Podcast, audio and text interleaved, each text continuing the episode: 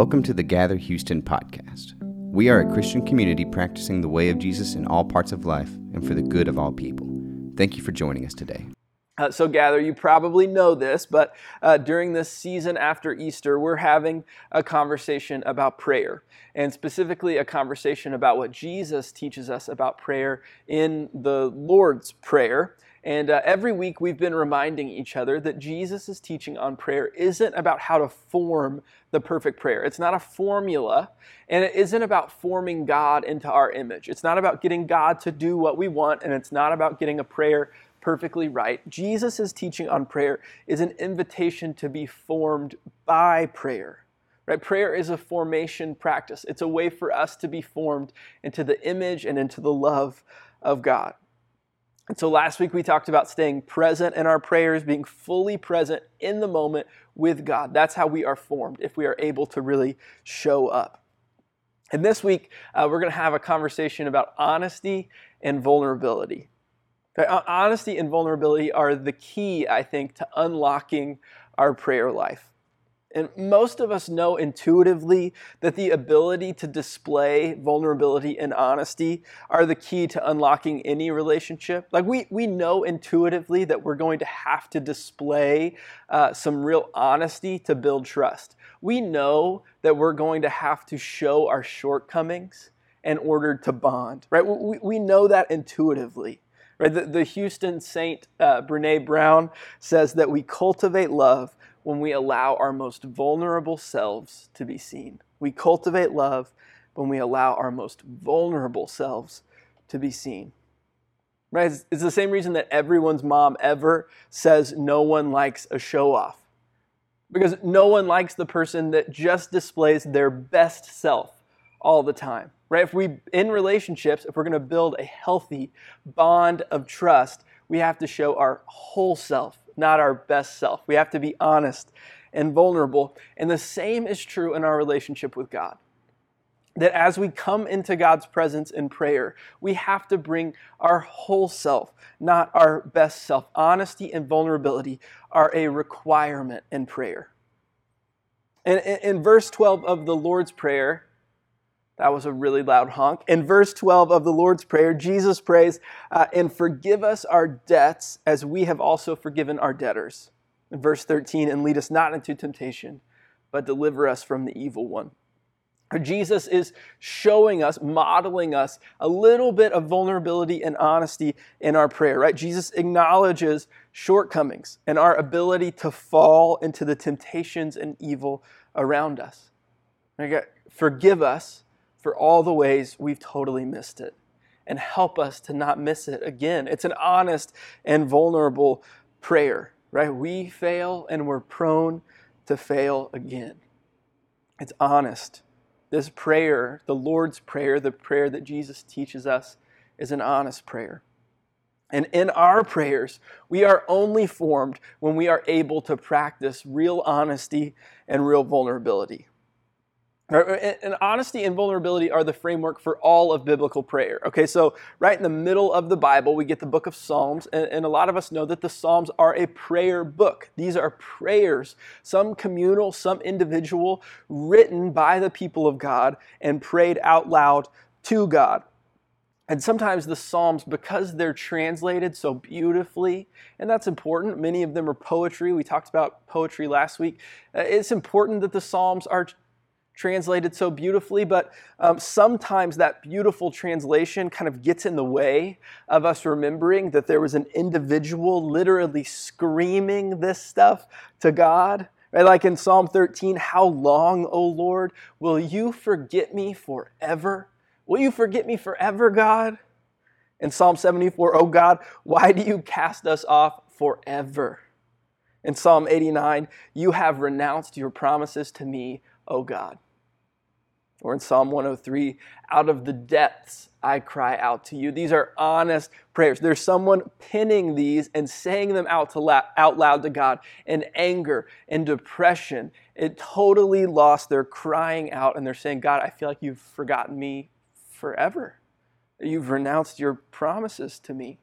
Right? Throughout the Bible, the story of the scriptures teaches us that honesty and vulnerability are the language of prayer. They're the key to prayer, and we are only formed if we're able to practice real honesty and vulnerability. I, think for most of us, uh, we're not trying to be deceptive or evasive in our prayer life, right? I, I know you're you're not uh, intentionally avoiding honesty and vulnerability with God. You're not thinking to yourself, "I'm going to really hide myself from God today." I don't think you're doing that, and I know that we generally understand the importance. I don't want to spend any more time trying to convince you of the importance of honesty. I think we all kind of get that honesty is important, um, but but I think for a lot of us, though we're not trying to be deceptive and though we know it's important, we still fail to, to practice real, true, full, all out openness with God. We don't do a lot of what the Psalms do. I'm not sure that a lot of us are screaming out like we could be. So I, I think there's a, a, couple reasons for that. I think there's a couple reasons we fail. There's probably a lot of reasons, but we're going to talk about a couple reasons today. So a, a couple reasons maybe we fail to practice total honesty and vulnerability. I think maybe the first is a, a little bit of denial about how we're actually doing. Right? Denial may be your barrier to full vulnerability with God. I think a lot of us um, just aren't totally in tune with what's going on in us. Uh, there are, um, there are these five common stages of grief. You, you, you may know these it's denial, anger, bargaining, depression, and then acceptance. It's not a, li- it's not a linear process. We kind of just do this over and over again denial, anger, bargaining, depression, and then acceptance. And I want you to know today that you might need to give yourself some space to grieve. Because you have experienced some really difficult things. And, and you may be struggling to be all out vulnerable with God because you don't even, uh, you haven't gotten to acceptance yourself for how you're really doing. You might be kind of stuck in denial. We're, we're 14 months into this global pandemic, and um, 570,000 people have died just in our country from COVID 19. We've seen all week the stories and the photos and the videos from India where, where, people are being turned away from hospitals. People are dying in ambulances because they can't get inside. And every week there's just more unmitigated violence in our world coming through on our phones. And I think a lot of us have experienced this individual, personal, or if nothing else, this collective grief. And maybe we're stuck in denial. That, that we think of those things as, uh, well, I don't know if it's really happening to me. I'm fine, it's fine. I'm fine, it's fine. We're, we're stuck in a little bit of denial. I just want to give you some permission today. Uh, maybe you need to get angry with God. Maybe you need to do some bargaining. Maybe you need to bring your sadness, your depression to God because the anger is honest. And the bargaining is honesty on display. It's vulnerability. God, I'll do anything if you could just make this better. The sadness and the depression is real. It's your whole self, not your best self, and you should bring it all to God. And I, I just wonder if you might could evaluate a little bit today how you're actually doing. What do you have that you need to grieve? Where are the places that you're in denial? So I think some of us may just be denying how we're actually doing, and that kind of keeps us from being all out, open, and vulnerable and then I think maybe there's another group of us that starts to feel those feelings and bring them to God. Like we are feeling that, and we understand that, and we begin to bring it with God. And then we get stuck in this cycle of comparing ourselves to the world around us. Right? Have you ever done this where you're really struggling? So your anxiety or your depression are really gnawing at you, or uh, there's some kind of stimulus that sets you in a direction. Something happens, and it is you are struggling. You are really struggling. And as you begin to feel that and really acknowledge it, maybe in your mind you go, Well, my life is still better than fill in the blank person. That, that you start to bring some of this to God and then you read like the craziest GoFundMe page ever from like your third cousin's high school uh, friend's college roommate or something, and everybody is on GoFundMe because that's like most people's healthcare now, I think. But but you read some crazy story and then you go, well, at least my life's not as bad as that, so I must be doing okay. And I think our, our tendency to compare ourselves and to compare our struggles just helps us to avoid instead of dealing with it. So, so maybe you start to feel those things and then you compare yourself or you compare your current life to where you used to work, used to be. Or maybe you even compare yourself uh, to some biblical norm that you have created. Like you, you start to really struggle, and then uh, you remember these kind of random verses out of context, like rejoice in the Lord always. Again, I say rejoice, and you say, well, I guess I should be rejoicing. Maybe that would be better. And you just avoid, you compare, and then avoid and we should just be praying sometimes. We should be praying Psalm 89 God, you have renounced your promises to me. What happened? God, I'm angry. I'm sad. Some of us start to feel our feelings and then we compare, we push them down in denial. Maybe you're in denial, maybe you're in a cycle of comparison, but the language of prayer is honesty. And we will only be truly formed into the image of God if we're able to bring Him our whole self, full vulnerability. Nobody likes a show off. If we can be wide open, vulnerable, and honest, then we'll be formed in our prayers. So, for you, do, do you feel like you're able to pray truly honest prayers? Maybe just consider do you ever pray like the psalmists? Maybe you just pray about what you think you want or need. Are you ever coming to God with your whole self in total transparency and honesty? And for you, what's maybe in your way of true vulnerability? Maybe it's denial, maybe it's comparison, maybe it's something else. Maybe you don't know if God can handle it. Maybe you feel like you're not supposed to feel those, those ways.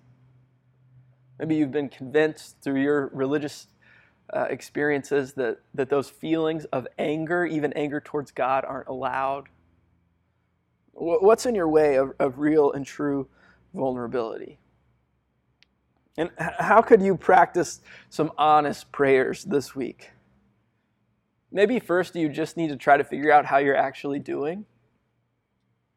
Maybe, maybe you should figure out what you've been in denial about and not how you're doing in relation to anyone else or relation to yourself at a previous time in your life. You just start by acknowledging how you're really doing. And then share it with God. Maybe if that feels hard to you, you could pray the Psalms. It's a, it's a um, it, it is a, a normal, a, a traditional Christian practice to pray the Psalms and maybe even pray them out loud. And some of them uh, may feel right to you, and that's how you know. And this is what I need to get honest. Maybe you could pray the Psalms, right? In prayer, we are formed when we practice honesty and vulnerability. Honesty is the language of prayer. Uh, there's a, a, story I love about Daniel Day Lewis, the actor Daniel Day Lewis. When, when Daniel Day Lewis filmed uh, the movie Lincoln, uh, he stayed in the Lincoln character, he stayed as Abraham Lincoln the entire time they shot the film. So it, it took them uh, three months to shoot the film. He uh, talked like Lincoln the entire time. He walked around like Lincoln. He ate all of his meals in or uh, uh on set or off set. He ate them as uh, Lincoln. They filmed for, for three months, and the entire cast and crew called him Mr. President the entire time for three whole months. In his private one on one conversations with Steven Spielberg, Steven Spielberg called him Mr. President, right? He was totally in character the entire time. And then at the end uh, of, of filming, when, when the filming was done, uh, they had a wrap party for uh, when everything was wrapped. They had a, a, party for the cast and crew and everyone. And Daniel Day Lewis um, got out of character. So he took off the Lincoln clothes, took off all the makeup, put on his regular uh, wardrobe, and he went around at the cast party and he reintroduced himself to everyone. Hi, I'm Daniel Day Lewis. Hi, I'm Daniel Day Lewis. Hi, I'm Daniel Day Lewis. Right? Until the story was totally over, he completely inhabited the character. And I just think it would be such a shame if you got to the end of your story and you had to reintroduce yourself to the people in your life, reintroduce yourself to God. We have one life, one wild and short life, and it would be a shame if we wasted the whole thing inhabiting a character. The God of the universe, ultimate reality, the creator of all invites your whole self, not your best self, into his presence. Don't inhabit a character. Gather, this is my prayer for you this week. May you journey inward to discover how you're actually doing. Not how you're doing in comparison to anyone else, not how you feel like you're supposed to be doing. Discover your true self and then bring it all into the presence of God. Bring your anger and your bargaining and your sadness, bring it all. And trust that God's power is made complete in your vulnerability. Amen. Uh, gather, we're, we're, going to participate in a couple moments of silence and reflection. Uh, there will be some uh, prompts that come up on the screen uh, that, that, can kind of help you through this time. Those you don't have to pray through those prompts. What, whatever makes the most sense uh, for you in this time. You can just sit in silence. Uh, the beauty of silence is that it is expansive and generous. Sometimes our words get in the way of how we're feeling. But there is plenty of space for however you are and whoever you are in this silence with God. And so, gather, let's pray together. Thanks for listening. If you are interested in Gather, check out our website at gatherhouston.org or visit us on Sunday at 10 a.m.